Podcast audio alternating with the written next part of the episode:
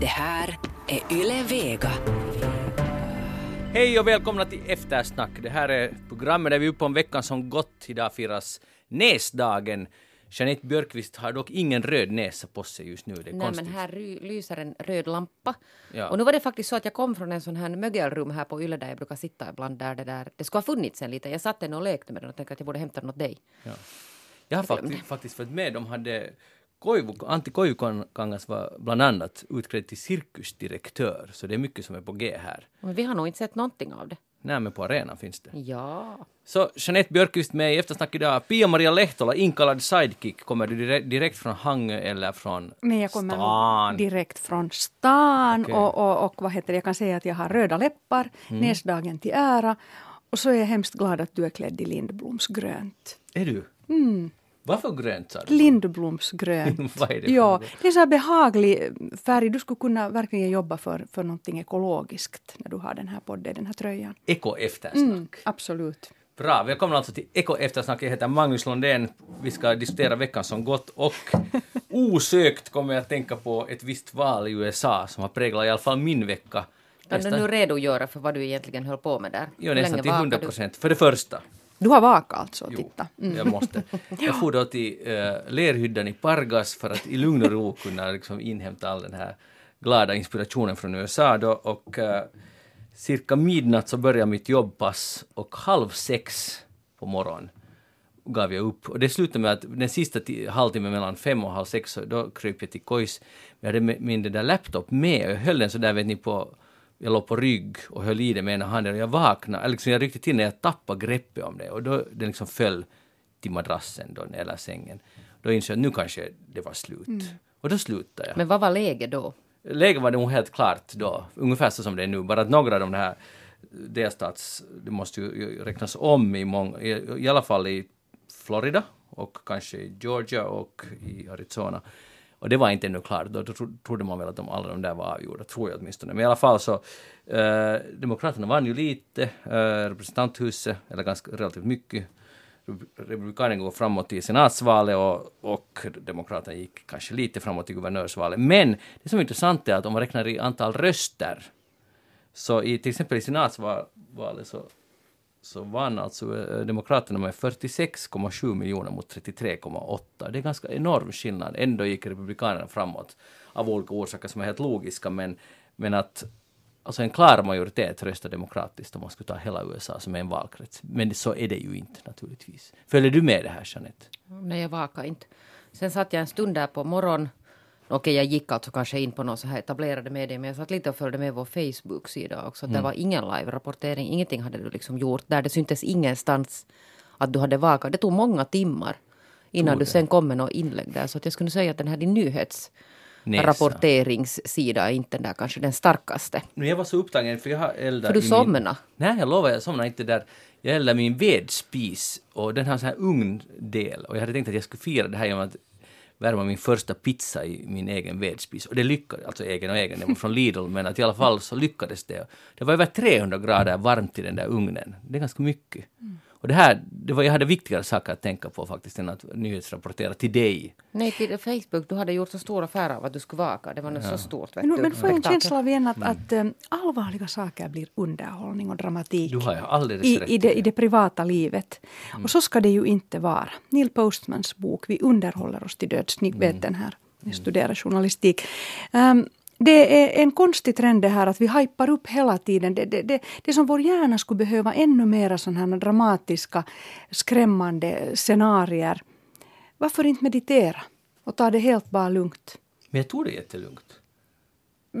Det var bara en, men du, men, jag, men jag måste säga, det måste jag nog själv kritisera, det var nog helt onödigt att vaka den här natten. Ja. alltså jag, blev- ja, det gav mig ingenting i livet nästan. Nåja, bra, bra. Och det var inte, de, jag tycker inte de var så bra och dramatiska de här, jag såg på flera olika kanaler samtidigt. Men, men drama är ju inte bra, ser du. Så det egentligen borde du vara Nöjd. lättad. Dalai Lama säger ju att vi inte ska dramatisera. Nej, just det. Mm. Okej. Men, men jag tänkte nästa morgon, eh, eller faktiskt lite, ännu ett dygn efteråt, så nu har jag tänkt så här, jag vill nu kungöra en, ett stort beslut.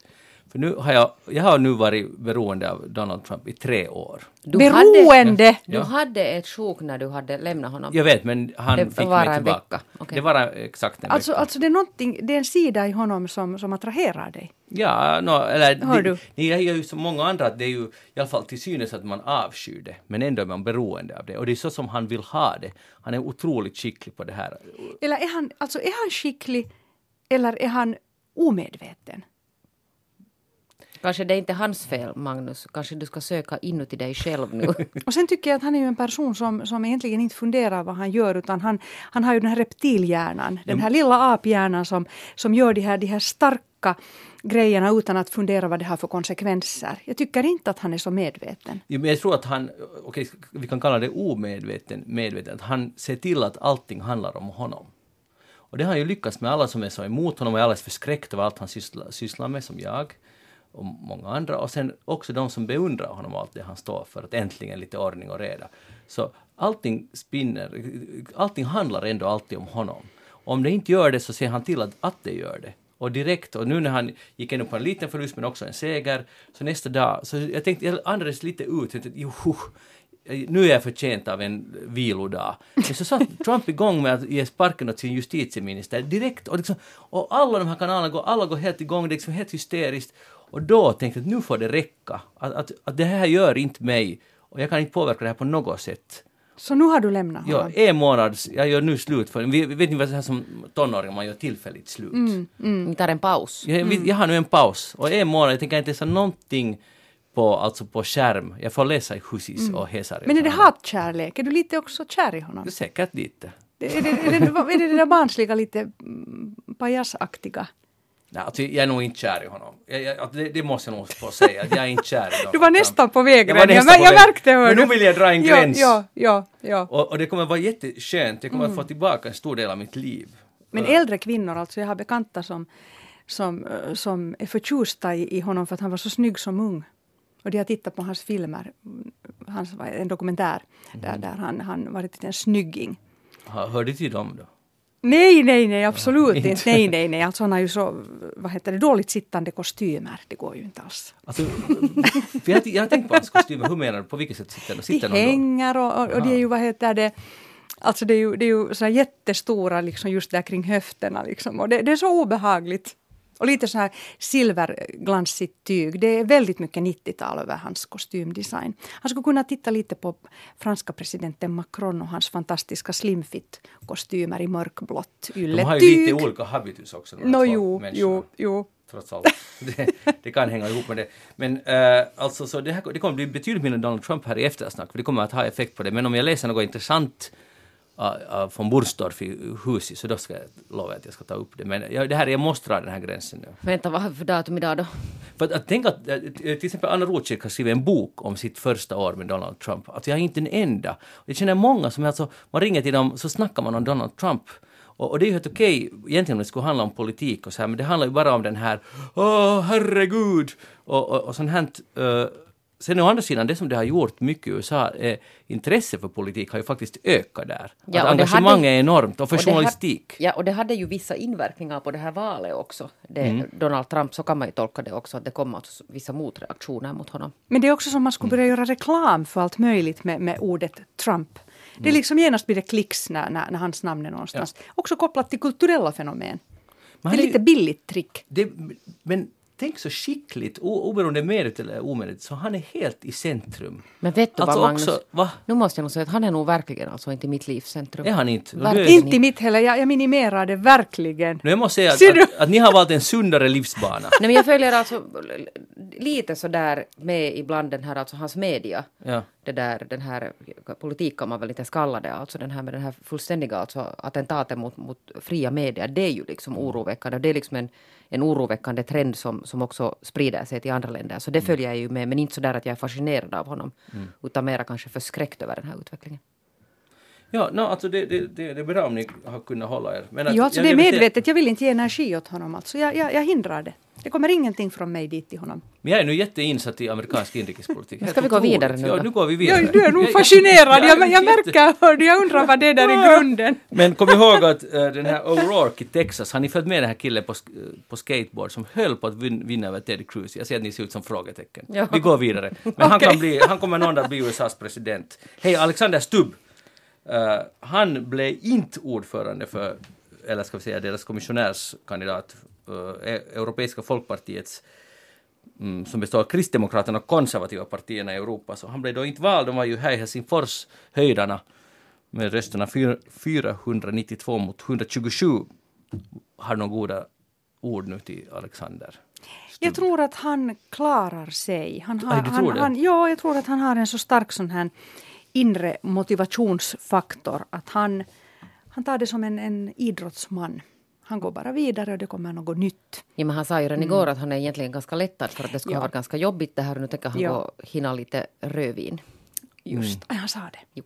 Jag undrar vad vilken rödvin han dricker sen i, i den här situationen. Har du, Säkert franskt vad skulle nog. du Jag skulle säga kanske från Medoc. aha, varför det? Mm, det, de, de bästa vinen finns där. Mm. Det tycker ju vara att han drack det. No, men ni är inte oroliga för hans framtid, jag tror inte att kanske någon annan är heller för den delen. Hörni, nu när ni är här så jag vill diskutera en sak, egentligen mest med Pia-Marie men också lite med Jeanette. För nu har jag, det här är nu, den här Queen-filmen hade film, äh, premiär förra fredagen. Och den fick massor av publici- publicitet och, och, och sen har jag diskuterat med olika tonårsföräldrar. Först trodde jag att det var endast i vår familj ungefär som Queen är nu jätte... Det har det senaste halvåret spelats det nästan, inte bara men jättemycket Queen hemma hos oss till hemskt hög volym. Jag blev först jätteglad för det här att äntligen någon god musiksmak även i vårt hem. Och nu har det visat sig att, att alla lyssnar på Queen. Alla 16-17-åringar har lyssnat, lyssnat på Queen. Och hur är det här möjligt? Alltså ett band som var stort i mitten av 80-talet, och är en av världens i, i princip allra största band ever. Men hur har det här lyckats? Jag tror, jag, tror Freddie det, jag tror det handlar om hans personlighet. Ja. Han är ju inte den perfekta mannekängen, utan han är en människa som, som bejakar alla sidor i sig själv. Och hans utseende är ju också, tycker jag, väldigt eh, Superman-aktigt också. Och han har den där humorn. Eh, Det handlar om vår tid som är väldigt godkännande. Man godkänner allt och alla. Och han blir en galjonsfigur för det här. Och då, då känns det att oj, det fanns redan en sån tidigare. Att det är liksom, det är också en trygghet man söker, liksom att det, det, det, det goda i att, att godkänna alla människor. Jag tror att det är det. Intressant, men jag tror att det är smart marknadsföring. No, det är också förstås, men inte det nu bara det. Inte. Nej. Ungdomarna är jätteintelligenta idag. De är jättesvårflörtade och de är väldigt intelligenta, intellektuella. De, de, vill, de, vill, de vill nog att det ska vara substans. Nå, vilken tycker du själv mycket om Queen? No, jag tyckte om vissa av hans låtar, men jag är inte någon sån här stor fan. Att jag, jag har inte sett filmen faktiskt. Nej. Men nu Jeanette, tyckte jag musiken var ljuvlig på den tiden. Jeanette, är du en expert på Queen? Definitivt. Alltså det, jag, jag nöjer mig nog. Alltså jag är så insatt i det här att det är bäst att jag inte säger Ja, för då, då tog, fylls hela resten av programmet. Nej, utan då blir det, kommer ni att känna er så här liksom mindre vetande.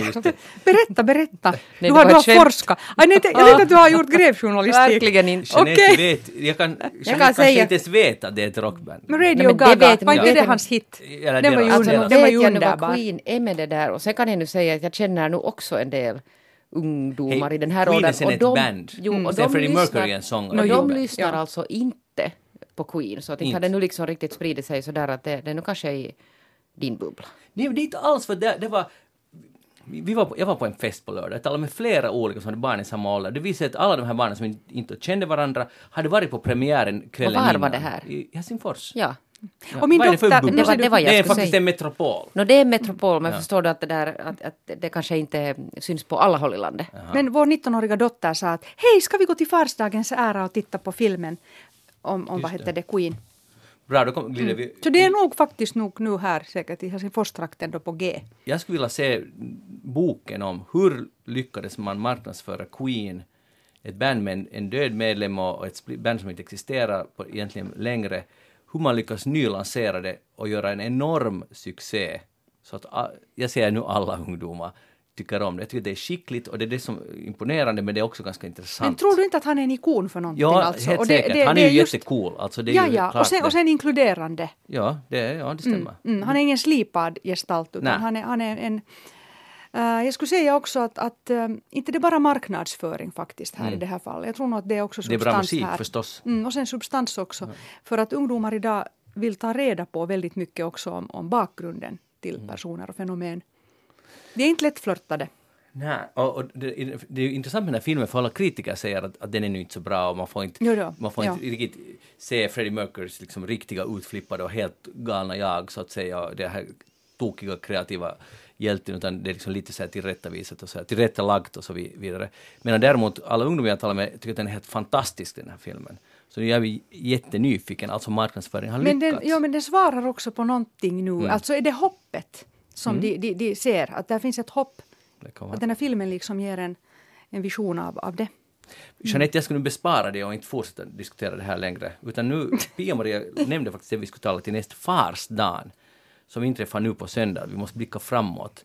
Har ni, det, under, har ni det här läget under kontroll nu, Jeanette? Det där...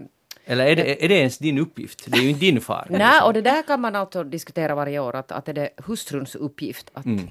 att det där. Det här, den här diskussionen har vi fört någon gång inför mors dag.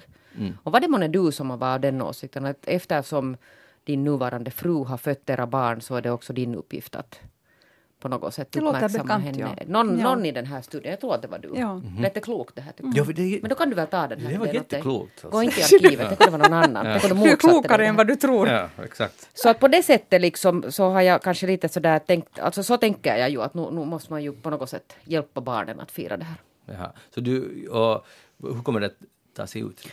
Det kan jag inte avslöja. För, För du har ingen aning. det där plan, planen under arbete. det har varit bråttom. Det var lite brott, bråttom. Och inte är det så viktigt, eller hur? Då ändå. Nej men visst är det viktigt och, Ser här, och det här, men nu tänk om han lyssnar nu med det där, det har ju på skolan hade ju gjorts vissa saker och Okej. sen händer det vissa andra saker. Ja, jag kan berätta att lyssnarna som inte nu just kanske ser Jeanette här, att hon har ingen aning om vad hon ska hitta på på söndag. Hur är det med Pia-Maria? Jag har en halv aning. Okej, en halv. Nå, förut så gick jag omsorgsfullt och valde de finaste läderhandskarna till exempel till fars dag. Tills jag märkte att han alltid tappade bort de här handskarna. Aj, aj. Så nu blir det inga presenter utan det blir middag. Lite champagne och lite kakao sen. Med familjen och kristallljus. Ljusstake med, med, med kristalldekorationer. Sånt. Hu- Hundra porslin då? Porslinet, ah, intressant fråga, hör du. Oj.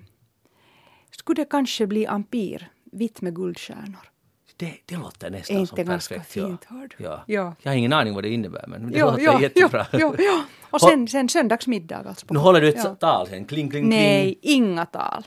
Ja, utan nej, bara nej, kärlek nej. i blicken. Jo, bara, bara vad heter det, ljus och, och god mat och, och, och sånt. Diskussioner i trevlig anda. Ja. Jeanette, skulle det här vara ett koncept Alltså, för nej, dig? men vet du vad, alltså, jag, jag har ju styrt upp alltså, ett antal farsdagar än. Det Ja. här är ju alltså den, den sjunde faktiskt. Och jag har ju alltid satsat på det här med upplevelser. Just det. Jag tänkte du skulle säga att jag har alltid satsat på porslinet, men det var inte det du menade. Det, det har jag inte. Men det här att man gör någonting tillsammans. För att det är ju den dagen också när, när vi är en ny familj då alla barn brukar komma Mm. och samlas. Så, så presenter tror jag inte alls på. Nej, det tror du inte på, för du har inte hunnit helt enkelt köpa en.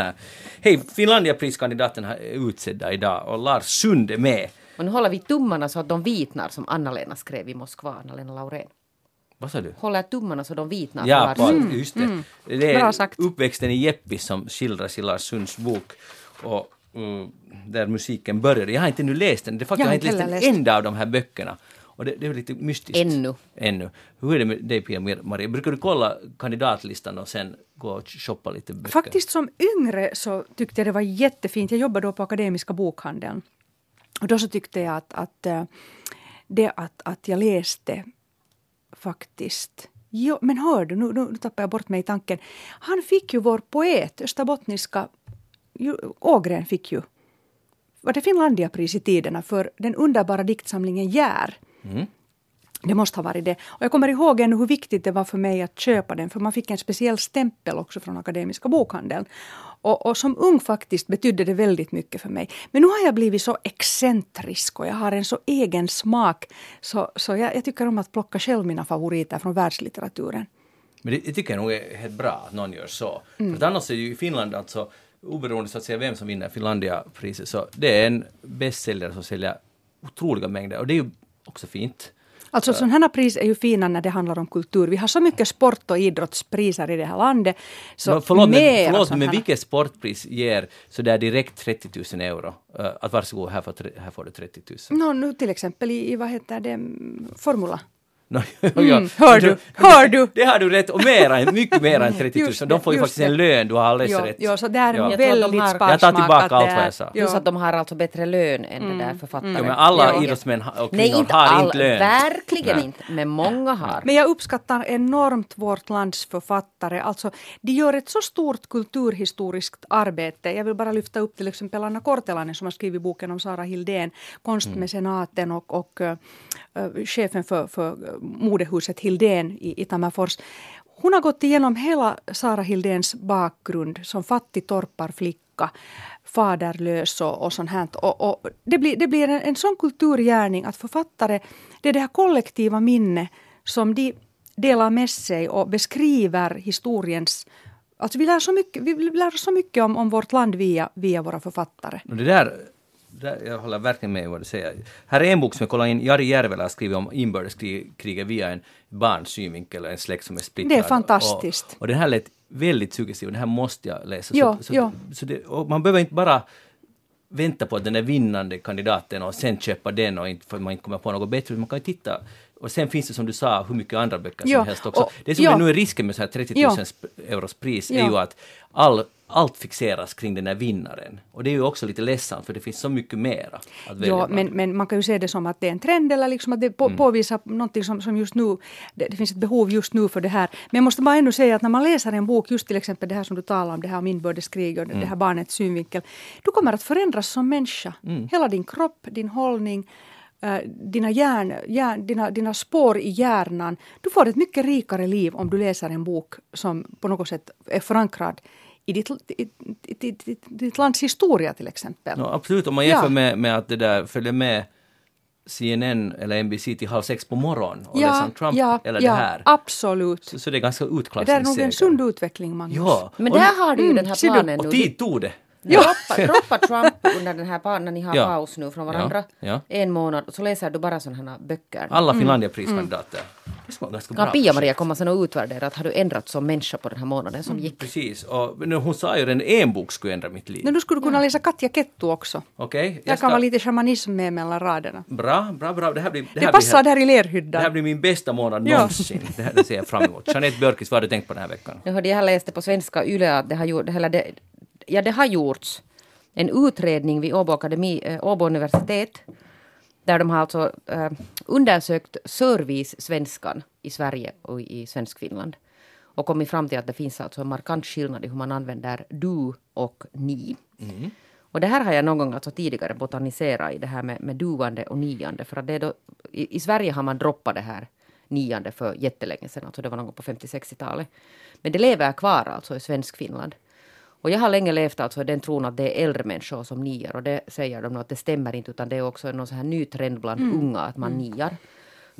Men det där i Sverige ska man alltså inte ska man ogärna nia någon. Vad händer om man niar i Sverige? Alltså det uppfattas som det där lite sådär högfärdigt och så här att, att, det liksom att, att man markerar någon distans mellan människor. Att de är ju jättedu, alltså man är ju du till och med med statsministern där. Att det Och liksom, det var ganska tidigt, det kom in på 50-talet i reklambranschen redan det här, det här duandet. Och det hör ju ihop med svenska folkhemmet och demokratin, att Jo. man vill att alla ska vara lika värda. Jo, och jag har stött alltså på det här problemet för att sen när man lever alltså sån här halvfinsk miljö, alltså finskspråkiga är ju jättehårda på att, att nia.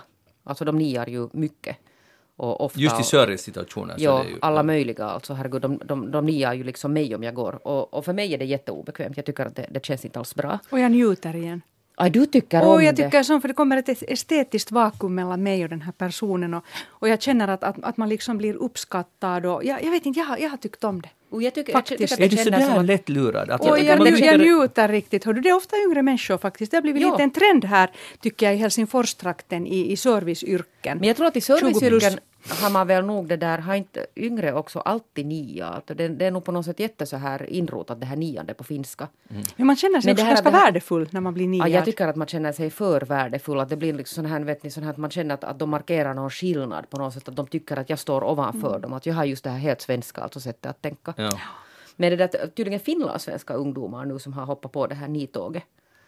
Visar i alla fall den här utredningen. Tänk om det faktiskt vänder trenden, att det skulle gå tillbaka till nionde. Det är ganska intressant. Men det så alltså händer bara i Finland. Det händer alltså inte i Sverige det här. Nej, no, men Men tänk, tänk hur mycket det är i Europa, hur vanligt det är i Tyskland Jo, och och det- det var de- Frankrike. och det är så jag de tycker för- det är härligt. Inte kan Ja, man ju och- dua där. Nej, och det är Alltså i så de förklarar. Och inte i Frankrike heller madame och, och det är ju monsieur. Nej, och så liksom- förklarar de alltså det också. Att Ja. det är antagligen så att det är influerat på något sätt. Att det är därifrån det Ja, kommer. ja. Det här. alltså jag tycker det är en underbar trend. Jag tycker vi ska gå mera bakåt i tiden. Det här börjar låta som 1800-talet. Yeah! Och, och det, var, det var på alla sätt en god tid. Jo, alltså, jag, saknar ju det. Alltså jag älskar det där. Jag, jag är glad alltid jag för vill när- alltså när det går bakåt. tillbaka. Men, men Pia-Maria, okej, vi är tillbaka till Ja. 1800-talet. Jag tycker precis att förra gången var det 1700-talet som gällde. Jo, du- no, du no, jag lite, har blivit mer Du flexibel har och modern. kommit framåt jag har kommit framåt nu, ja. ja. Okej. Industrialismen och allt det här. Det var kiva. Bra luft och på alla sätt demokratiskt. också, hör du, den här, den här lilla härliga tiden. Men uh, hur är det i en sån här servicesituation? För, för det irriterar mig när någon... Jag ringer någonstans och ska få något, något fixat. Så niar de och jag duar och de niar och jag duar. Och, och så håller man på i fem minuter sådär.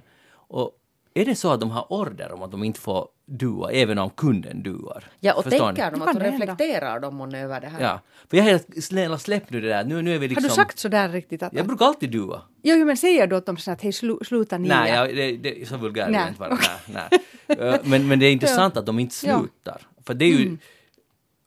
Förut så skulle man göra så här en deal, att nu, Mm. den som är äldre eller... Sinutkaupat. Ja, att, att nu, nu kan vi börja dua varandra, nu känner vi varandra tillräckligt bra. Men jag, jag tycker det borde Men det är ett stilbrott om de, om de ändrar sig. Ja, det kan vara. Men, Men också... tycker du att det är bekvämt när, när du nias? Nej, nej men jag, i servicesituationer så, så har jag nog slutat lyssna på det, för jag tänker alltid att det, det står i deras papper att de ska nia. De gör nu bara som de är tillsagda. Jag tror inte det är någon trend. Jag tror det är bara någon företagspolicy helt enkelt. Alltså jag har ju haft sådana här grymma problem till exempel när jag har intervjuat ministrar och sådana här höjdare. Som alltså det är helt uteslutet att en finskspråkig duar dem. Det är alltså absolut, det existerar inte. Och sen ska jag gå dit och jag glömmer bort, sen försöker jag alltså med det här då på finska. Det här att man teititteler, alltså niar. Och sen glömmer jag bort det för att det, det är helt onaturligt för mig det här med att, att använda det här ni. Ja. Det, jag förstår, på ett annat språk blir det nog ganska knepigt. Men Pia-Maria, nu är jag för det här. Vill, vill ni att vi ska nia er nu då? Va? Vi vill det. Ja, ja. precis, vi, exakt. skulle du, men alltså, om, vad skulle hända om, om Jeanette och jag, alltså seriöst tal, vi skulle börja nia dig? Ja, Ja, alltså, vad skulle hända? Skulle du känna att en viss distans har uppstått mellan oss då i så fall? Det är helt sant ju. Det skulle komma ett sånt liksom lager av bomull emellan oss. Ja, Era, era era, linne. era vad heter det, hårda uttryck skulle, skulle inte komma igenom alls. Nej. De skulle Så du bara bli mildare. det? Ja, kanske. Alltså man kan ju leka, man kan ju gå in i såna olika epoker. Alltså det är ju jättemode på Netflix med de historiska filmerna. Ja, Why vem vet? not ta det tillbaka liksom också till vardagen och verkligheten? Varför tittar vi så mycket på de här historiska Ja. dramerna? Det, Inte tittar vi. vi ställer, nej, vi tittar inte för vi, vi ser på, eller jag Trump, ser på, vi, Trump, vi just på det, Trump. just det. Det är också ett val. Men hör du, eh, jag, jag hade faktiskt ett ärende till dig. Okej. På, på tal om nionde, för nu är det ju så här att eftersnack ska vara på um, Lilla Teatern igen den 28 december. Och där vi kallar in Ruben Stiller. Men 27 eller 28? Det är nog 28. Fredag. Fredag. I alla fall för den sista fredagen i, Är det månne min namnsdag dessutom? Jag, jag tänk, och då har vi lite, jag har skickat mail och inte fått ett svar av dig Pia-Maria. Vi skulle vilja att du kommer med dit, på, upp på scen. Vi har nämligen två timmars sändning.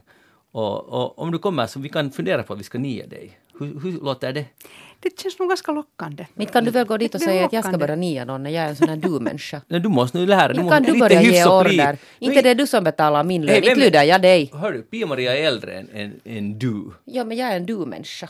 Ja. Inte kan du bestämma. Det är Pia-Maria om hon vill göra det. Hon bestämmer om det ska nias Och då är vi ju i mitten av det historiska Helsingfors. Mm. I kärnan av Helsingfors. Så då Ja. kan vi ju nias. Där ska det nias. Jag vill Men, inte bli niad. Men kommer du eller kommer du inte? Nu hör du om jag får fundera nu när jag drar mig undan till, Okej. till villan i Hangö och sätter mig ner. Men lite lockar det nog. Det lockar nog 80 procent lockar. Okej. Och vad, vad säger 20 procent? 20 procent måste jag nu tala med, med pla- planeraren för julhelgen. Men kan inte du alltså meddela så här via radion hur det här går? Kan man inte göra så? Jag har alltid fått för mig att, att i er familj, Pia-Maria, Lehtola, så är det ni som bestämmer själv. Hon bestämmer bara hör du? 80 procent. Jag bestämmer bara vilket porslin jag har. Jag har nog en liten annan uppfattning. Jag tror att du kan nog komma om du bestämmer. Ja. Så, Du ska nog få höra svaret. Men Senast på måndagen. Utmärkt. Men, eh, och det, här var alltså information till lyssnare. Och så är vi i, på Åbo Svenska Teater första mars live. Äntligen i Åbo, som Ja. vi har väntat på det. Det blir kul, så vi har två sådana här specialsändningar inom sikte. Det blir vä- väldigt skoj. Pia-Maria Lehtola, vad har ni tänkt på den här veckan? Nå, jag har faktiskt, jag gick nu till jag, för nu, nu flyttar vi oss över till Sverige. Mm. Jag frågar bara en Ja, sak. Alltså, ja. är det men, ska du svara vi? Alltså om han... Nej! Ja. Jeanette, Jeanette, eh, du, bra. Nej, man ska inte svara vi. Jag känner alltså... Jag har, jag är har, president men vet eller ni vad? Jag har bekanta som, som alltid talar om, fast de gör någonting ensamma, så talar de om att, att vi var på landet och vi, vi hade lite kalops och då är det bara en människa som har gjort det här. Så det finns människor som tycker om att via sig själv. Okej, Ja. ursäkta att jag har Ja. Nej, vi ska gå till, åka till, till Sverige nu alltså. Am- Amalia Adamo, ni vet hon den här italienskbördige journalisten som har grundat bland annat M-magasinet i Sverige. Och, och hon har skrivit där i sin kolumn att 50 till 60-åringar, de orkar inte mera ha något fester. De orkar inte ha... Vad sa du nu? 50? 50 till 60-åringar. De orkar inte ha något 50-årskalas och 60-årskalas. De orkar inte gå på konserter. Utan de sitter bara hemma och tittar på Netflix, på sin telefon. Och sen håller de på med yoga och meditation. Och det, det, finns inte mera någon spontanitet i deras liv, utan det är väldigt inrutat. Det här har hon gjort alltså, hon har gjort en egen forskning i sitt villaområde utanför Sverige, utanför Stockholm, där hon då har följt med att, att folk bara sitter hemma där vid, vid sina serier och eller sen går de på yoga, men aldrig spontana kaffeträffar, aldrig något sådana typiska 50-60 års glada, glada födelsedagskalas. Och sen hittar hon faktiskt en forskning och hon citerar här i sin kolumn Wall, från Wall Street Journal en, en en text som grundar sig på en forskning som Stanford Center on Longevity-institutet har gjort. Och den här forskningen säger faktiskt på det här sättet att i USA i alla fall så är det så att, att 50 till 60-åringar är inte mer intresserade av, av för, föreningsverksamhet, att vara tillsammans, att mötas face to face. Och det här är jättefarligt, för det här påverkar våra hjärnor. För att om vi har riktiga sociala kontakter, alltså fysiska, så här just som vi sitter här nu, det här är ju fantastiskt. Är det här en fysisk det här är kontakt? nog- nu, Vi sitter ju ändå här och tittar på varandra och ser varandras uttryck och kroppsspråk och miner. Så det är det, det, är det bästa för hjärnan. Och när vi bara sitter med den där lilla skärmen på sociala medier eller just mm, tittar på Netflix, då händer ingenting. Vår hjärna bara liksom trubbas av. Och det här är jättefarligt på riktigt för hjärnan. Så att min, min, min, det här är mitt ämne för att jag tycker att, att vi borde vara modigare med att bjuda varandra hem på ett glas eller på kaffe eller, eller ta en promenad eller träffa några härliga väninnor från ungdomen som jag träffade här faktiskt för två veckor sedan. Så satt vi tre timmar med två ungdomsväninnor och diskuterade igenom våra liv. Och det, det, var, det var helt fantastiskt. Mm. Jag upplever att det här, ditt tema idag, är väldigt angeläget. Alltså det här är helt mitt i prick. Det är kris. Och jag håller helt med. Och, och inte vet jag om det gäller just 50 till 60-åringar, men det gäller i alla fall 50 till 60-åringar eller 48 till 60-åringar. Jag tycker att folk är trötta, Ja. de är stressade Ja. och det slutar alltid med Netflix. Ja. Och det är så deprimerande. Visst är det och, det. Och, och, och, vi håller på att tappa något väldigt viktigt. Och sen, Ja. Men sen när någon ordnar fest, någon Ja. orkar fixa till det, så nu kommer folk och då blir det jätteroligt. Ja, För det ju alla det. innerst inne behöver man Och det är det här. man kommer ihåg. Ja. Det är det som hjärnan kommer ihåg när det är någonting speciellt, fast en gång i året. Ja, men det här är alltså faktiskt allvarligt. Jag Ja. undrar vad, som, vad det här leder till. För att och oftast, om man är, de som har haft barn i alla fall, så äntligen har de lite mer av tid. Och då är det just ledsamt, och, för att nu återigen se det här med Trump, att det är ledsamt att det går till det, eller det går till Netflix som det går för de flesta. Eller i alla fall inte gå till att träffas. Och, och då, då kommer man säga att är det en, är något, som du sa, att är det ens viktigt att träffas eller att det har effekter för hjärnan. Nu, det är intressant för att jag hade faktiskt på min lista här idag tema, Svenska Dagbladet har, det handlar om ensamhet. Om, Det leder till ensamhet, ja, det här. Och, o, och ofrivillig ensamhet och hur farligt det är för hälsan, för Ja, folkhälsan. det är alltså för minnet till Ja. och med, alltså för det egna minnet. Du har ingenting att diskutera, ingen att diskutera med och Nej. komma ihåg, för du måste ju få minnesspår. Och de, Svenska Dagbladet skriver om det här, till exempel i Storbritannien, det har ju snackats en, del om det, de har nu alltså en minister som ska tänka på ensamhetsfrågor. I Storbritannien? Ja, i Storbritannien. Vad ska man göra att, att folk är så ensamma? Det är ju fantastiskt. Och, och det där, och de skriver att över 9 miljoner, alltså i Storbritannien, eh, över 9 miljoner mä- människor, folk, personer känner sig alltid eller väldigt ofta ensamma. Det är ju jätteledsamt. Det. Det Finns finns också bland unga människor. Det Jo, det finns det förstås. Och det där, och, och så här står också, de har också kommit fram till en, en, nog en tidigare undersökning som det har varit mycket snack om, men de lyfter upp det igen, att det är farligare än rökning och alkohol, jag undrar om det nu kan stämma, men i alla fall en rökning och, och att inte motionera. Att ensamhet är alltså medicinskt farligare i längden, för man, man bara liksom för man pallar inte, för människan är inte jo- gjord för den där ensamheten. Och man tror hela tiden att man är liksom eh, kroppen är i någon sorts mode som gör att man får lättare stroke och så vidare. Det här låter lite Det är hoha, ganska hemskt, men så så här, här är står det. det. Ja. Ja. Jag tror jättemycket på det Ja. där. Nu väntar jag på att man det där börjar sätta in de här enorma resurserna på att det där på något sätt komma åt den här ensamheten. Nå, hur ska man göra då? No, det vet inte jag, men det där lite ska jag ju kanske sätta ansvar också på individer. Mm. Det där, för det är nog det här att man kommer igen uppifrån, men det där om man nu skulle skippa den här Netflixen då, till exempel ringa sin polare. Ja. Eller sätta på messen och meddelande och föreslå att man träffas. Men sen det andra som ju är ett problem, vi lever ju i ett, ett samhälle som bygger på konkurrens hela tiden. Och sociala medier och den perfekta bilden, det perfekta utseendet. Alltså det är helt fruktansvärt det här. Nu tar jag upp en känslig sak här. Men, men Ja. det görs väldigt mycket plastikoperationer fortfarande. Och vi fokuserar tyvärr kvinnornas um, utseende är idag väldigt manipulerat. Också i medierna. Det var en känd person som just hade sitt foto i, i, på ett omslag i en tidning i, Sverige. Och hon hade blivit så arg och chockad att varför hade ni manipulerat mitt ansikte? Jag vill se ut som en 55-åring. Jag vill se ut som det. Att det här är också helt hemskt att det finns människor som är så rädda att de ser så hemska ut att de inte kan träffas. På grund av att sociala medier gör, ger en bild av att vi ska vara perfekta. Men Sån här grejer där, också. Alltså säkert finns det några människor, men tror du faktiskt att det där är orsaken till att man inte går ut och träffar, att man är missnöjd med, sitt utseende? Det om man det- är, den, om här man är forskning, 55 år den gammal? här forskningen säger, säger att vi, vi kräver perfektion av oss och vi är rädda att vi inte räcker som den som vi Och är. därför Och, då är det också inte utseende och ditt inre. Och därför går man inte ut och träffar människor? Ja, det är också en orsak. Vi är ju väldigt utseendefixerade. Ja, Det vet du ju. Det vet jag, ja. Ja. Och det, jag vill nu säga att det har nog verkligen drabbat män också.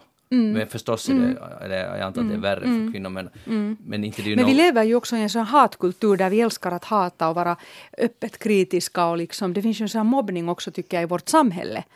Eh, Att vi, vi, är, vi, vi säger att vi är så liksom, vi godkänner alla. Ändå tycker jag att i journalistiken också så finns det en sorts sån här hatretorik väldigt starkt med. Men jag, jag, jag, jag skulle inte vara så negativ ändå, för människan är ändå, alltså, som jag sa som ett exempel, om man sen ordnar den här festen, eller någon ordnar en fest, och jag tycker att där är också bland 50 till 60-åriga Netflixare, så är alla på ganska bra humör, intresserade av varandra, glada, sociala och inte perfekta. Och det här ger ju hopp, för att människan är ändå, vi är ju ändå, nu är men det är människan just en det, god man ska, varelse. man ska ordna de här festerna. Ja, ja, exakt. Man ska fira namnsdag, man ska fira, hitta på någon liten trevlig cocktailtillställning. Det kan ta två timmar, du kan bjuda på aperitiv som man gör i Frankrike. Mm. Det är bara att plocka fram rosévinet och, och sätta några ostar på bordet. Så enkelt Mm. och du är som en ny människa för hela året. Jeanette, ny människa för hela året. Hur låter det? Det låter jättebra det där. Alltså jag har ju tillbringat nu ganska mycket tid med sådana här unga, alltså sådana här unga som har trillat utanför. Jag håller på att göra ett spotlight-program. Och det där tänker jag på det här alltså för att det larmas hela tiden om de här unga, hur oroliga man är över de här unga som alltså lider av exakt samma problem. Jag tycker att det är ganska fräscht den här att man liksom fokuserar också lite på sådana 50-60-åringar som, som tappar lite greppet och bara blir och sitter på Netflix. För det är ofta de som sitter mest på Facebook. Jo. 60-åringarna. De har ju tagit Facebook. Men jag, jag får ibland så här ryska, äh, lust att ryska om människor. Alltså att sådär, inte för att jag nu vet om jag har något bättre svar, men just den här passiviteten. Och jag tror Och- faktiskt och- att, jag tror att vi att kan come spänna on. det här över alla åldersgrupper. Jag tror inte att det är specifikt alltså nu det är liksom det här är Och sen, måste man ju, och sen måste man också förstå att folk kan på riktigt vara trötta. Att de inte bara De- orkar. inte- Och det är ju helt hemskt. Jo, Men men Ja. sen det där så är det ofta så att fast man är jättetrött och inte orkar, tro mig, jag har jobbat liksom jättemycket, så att om man orkar liksom bemöda sig om att ta ändå det där att man går och träffar någon människa, man blir, får alltid energi. Ja, Alltid. ja, så är det. Så är det. Eh, klokt, klokt sagt. Och det där är just problemet. Jag tror, jag tror inte för en sekund att människor inte skulle vara trötta. De flesta, jag tror att de alla, vi jobbar alla för mycket, nästan alla. De som har jobb, de som inte har jobb, eh, sitter sen där och, och ensam. Och och det är ju det som är det paradoxala det här att de som har jobb jobbar som galningar eller som frilansare, whatever. Men folk jobbar för mycket och sen, sen blir man liksom trött inom situationstecken. Man, man är trött, men det är också en sån här mm, man ser inte det som Jeanette just sa, att om man skulle orka ta sig ut från den Netflix-soffan så skulle det antagligen ge mycket mera. Och, och här, energin ja, skulle komma tillbaka. Och här ser jag att, att det här är nog också inom arbetslivet så tycker jag att, att man borde mera ta hand om sina arbetstagare. No, och se man till. Berätta. Man måste kolla, diskutera med dem. Och, och faktiskt sätta, ibland måste man sätta gränser för hur mycket för, för Ja. Mm. Jag läste just det där. Bara ett positivt hade, exempel själv som chef. Ja, men någon som hade alltså reflekterat, reflekterat över det här hur arbetslivet är uppbyggt. Alltså det är sådana här, sån här diffusa uppdrag, diffusa sådana beställningar på människor så leder det till alltså att när man inte riktigt vet vad man ska göra så försöker alla alltså överprestera. Det talas mycket om det här att man överpresterar. Men det är alltså en, sån här, en slags medveten strategi för att då gör alla hela tiden lite mera och ju mera man gör desto mera liksom, förväntas man göra. Det bygger mm. på att lura. Egentligen. Ja, det borde vara liksom klarare. Sådana. Mm. Och för, för verkligen det här att föregå med gott exempel. Ja. Sen jag vill ändå, när vi talar om jobb, så det, det ju, finns ju faktiskt också situationer där man älskar sitt jobb. Alltså på riktigt, man tycker om sitt jobb och vill jobba mycket. Jag, jag tycker ganska mycket om för det mesta mitt jobb. Men sen blir jag nog, uh, om jag jobbar för mycket blir man ju alldeles, man blir helt fyrkantig på alla sätt. Man blir helt, det är inte så sunt men jag menar att det finns en aspekten också, att om man till exempel man just har sitt eget företag som jag råkar känna till, eller frilansare eller någon sån att man inte man känner att det är ens eget projekt, så man kan ju vara hur dedikerad som helst, alltså med glädje. Sen är det, det svåra för mig att dra gräns åt mig själv. Nu, nu skulle du kunna gå hem, för det finns ju alltid något man kan göra. Ja, och det där när du inte alltså underställd någon arbetsgivare, ja, så exakt. finns det ju ingen som övervakar det här att inom arbetslivet finns det ändå någon som säger sen någon gång kanske du ska gå hem nu efter tre ja. dygn här. Ja. Mm. mm. mm. Okej, okay, så men vi vad vi sammanfattningsvis säger är att Gå och ut. träffa era vänner. Men brukar du ordna ja. middagar själv, Brukar du bjuda in folk eller ramlar du in spontant till någon granne i Hangö och säger hoho, jag är 50, vad du nu är? No, jag, brukar, jag brukar nog bjuda mina, vad heter det, min gudmor bjuder jag varje sommar på namnsdagskaffe i trädgården. Jag har så vissa ritualer och traditioner. Men det där är det, det enda liksom, exemplet Nej, det är nog bara ett exempel. Och så brukar jag också bjuda i stan, så brukar jag ha ibland sådana små cocktails vid min födelsedag okay. och, och, så här. Och sen brukar jag nog faktiskt, när jag går i, i, till, till mina små närbutiker, så brukar jag alltid stanna och diskutera och prata strunt och smått med, med, med bekanta. Men det handlar också om att man, om man liksom känner att, man, att det blir nu forcerat det här med att, att börja springa ut med en massa vänner. Mm. Så bara det att man tar sig till exempel till någon kulturtillställning, någon teater, mm. någonting, någonting mm ja. där man har något umgänge med andra. Och vet ni vad det står i den här Svenska Dagbladets satsning? Det står att det till och med, alltså de påstår att det medicinskt har bevisats, att till och med det hjälper att tala på bussen med någon främmande, eller Absolut. på stan eller i R-kiosken att snacka ja, lite. Ja. Att redan det ger en känsla av att interagera ja, med någon och, annan och det, människa. det är någonting som finns i Europa. Där finns ju den här liksom eh, grejen att man, man till exempel bemödar, bemödar sig i matbutiken om en okänd nyser mm. så, så blir man genast empatisk och ger några ord. Alltså att, att det finns en sån här omsorg. Och det får vi inte när vi, när vi sitter med datorn. Inte har vi någon som ger omsorg. Här, jag citerar. Mm. Små prat på stan har en nästan lika skyddande effekt mot att dö i förtid, visar Julian Holt Lundstads metaanalys. Som att byta några ord med grannen, skoja med fiskhandlaren, inleda ett samtal på tåget, hjälpa någon över gatan. Härligt. Och vet ni en annan mm. sak som jag lider av i Finland? Nej. Ingen tittar tittar dig i ögonen på gatan nu för tiden. Folk går väldigt brett och de ger inte plats åt andra. Vi borde föra in en sån generositet och en, en sorts empati också på gatan. Helt alltså, bara också utan, utan tal. Men om man tittar någon i ögonen så, så, så oftast det är liksom, det är, jag uppfattar det nästan som en, alltså folk kastar ju blicken bort direkt om man tittar någon i Hur, Är det inte vansinnigt? Jag har börjat småle vet du, åt, åt nästan alla, alla människor. För det, ja, då tror alla att du är galen. nej, nej, vet du, nej, vet du vad, jag har fått härliga blickar tillbaka. Har du? Jag börjar få så ljuvliga leenden. Jag, jag får nog aldrig några härliga Jag har börjat tänka att Finland är ett ganska positivt land, vet du. Aha. Men det är på grund av att jag börjar småle. Just det, man måste första steget. Absolut. Är det alltså blick plus smålen, det är inte bara den blicken? Nej, jag skulle säga att jag har sett hemskt mycket småleenden på sistone. Jo, men förstår du, för att få ja. det där tillbaka så måste det vara inte bara blick utan blick plus småleenden. Jag skulle säga det. Ja, just det, ja, det, det är det jag har missat. Bonus, ja. Och sen tror jag det faktiskt att vi har alla det här fruktansvärda att vi vet om, om klimathotet och jordens fruktansvärda framtid som vi hoppas att ingenjörerna, min pappa är ingenjör och han har alltid sagt att vi Ska fixar det. det. Han har alltid sagt att, att det fixas. Det Så fixas. jag, jag litar på det. Mänskligheten är ganska bra på att fixa saker. Men, jo, men eh, jag skulle säga att det här har gjort också att jag tror att vi kommer att bli snällare mot varandra för vi inser att vi måste tillsammans göra någonting. Mm. Men du har ju lovat, förra gången du var på Lilla Teatern med eftersnack så sa du att det är Aj, det det det hundraåriga just så. kärleksrike. Och jag väntar och jag väntar. Hör du det hela tiden på Du måste börja kommande. titta du och ska småle. lita. Ja, Ja. ja, det är mitt eget Det fel. måste Ja, du, du, börja det i kanske du hindrar det.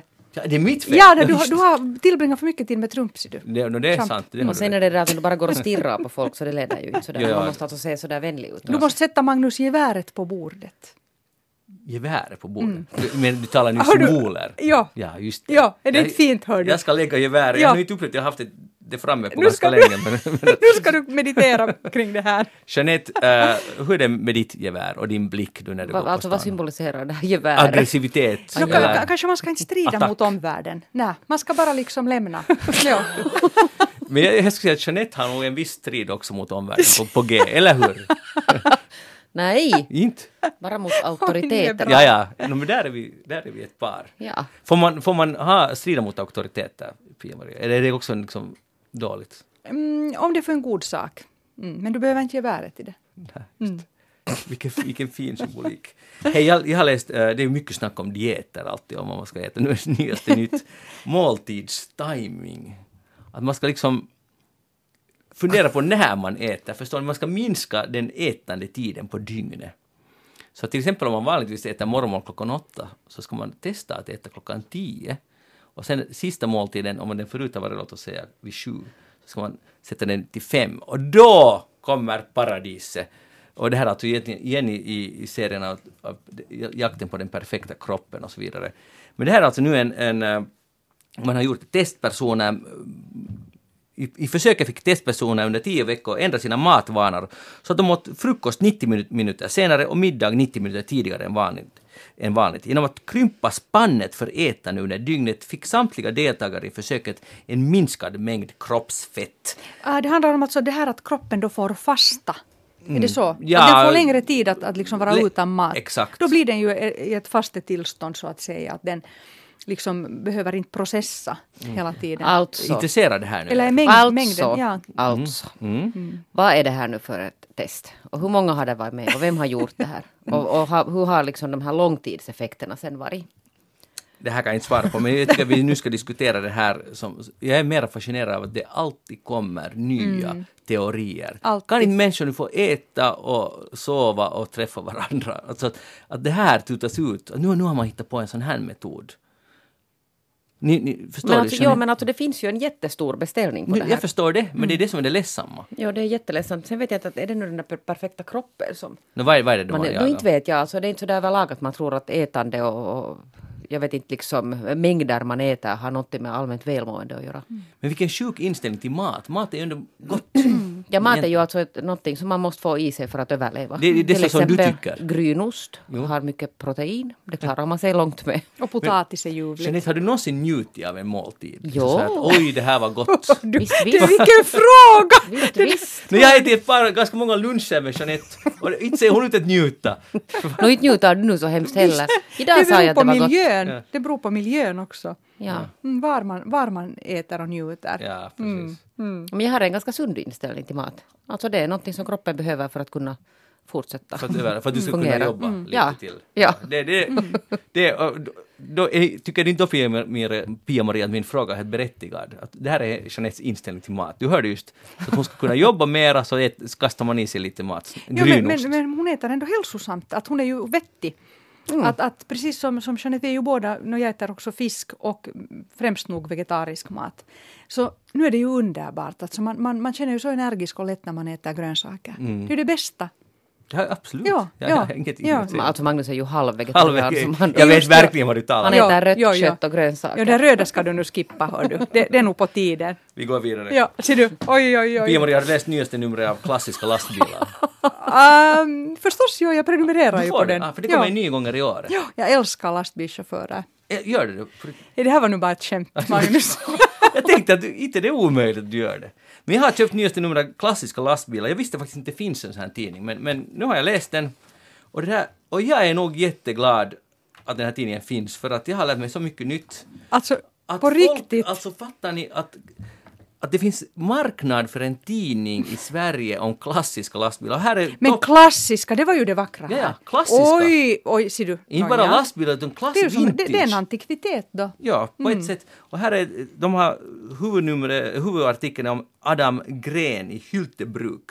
Han är 22 år gammal och han är i femte generations lastbilsfreak på sin mammas sida. Oj. Så, så det är, i fem generationer har de alltid sysslat med lastbilar. Men det är ju ganska sött Ja, va? är det inte- det är det är jättesött, det är som Ja. från en sagobok. Och nu har han köpt, han har nu köpt en, en eh, gammal L76, man skulle förstås veta vad det innebär, men här är foton på en L76.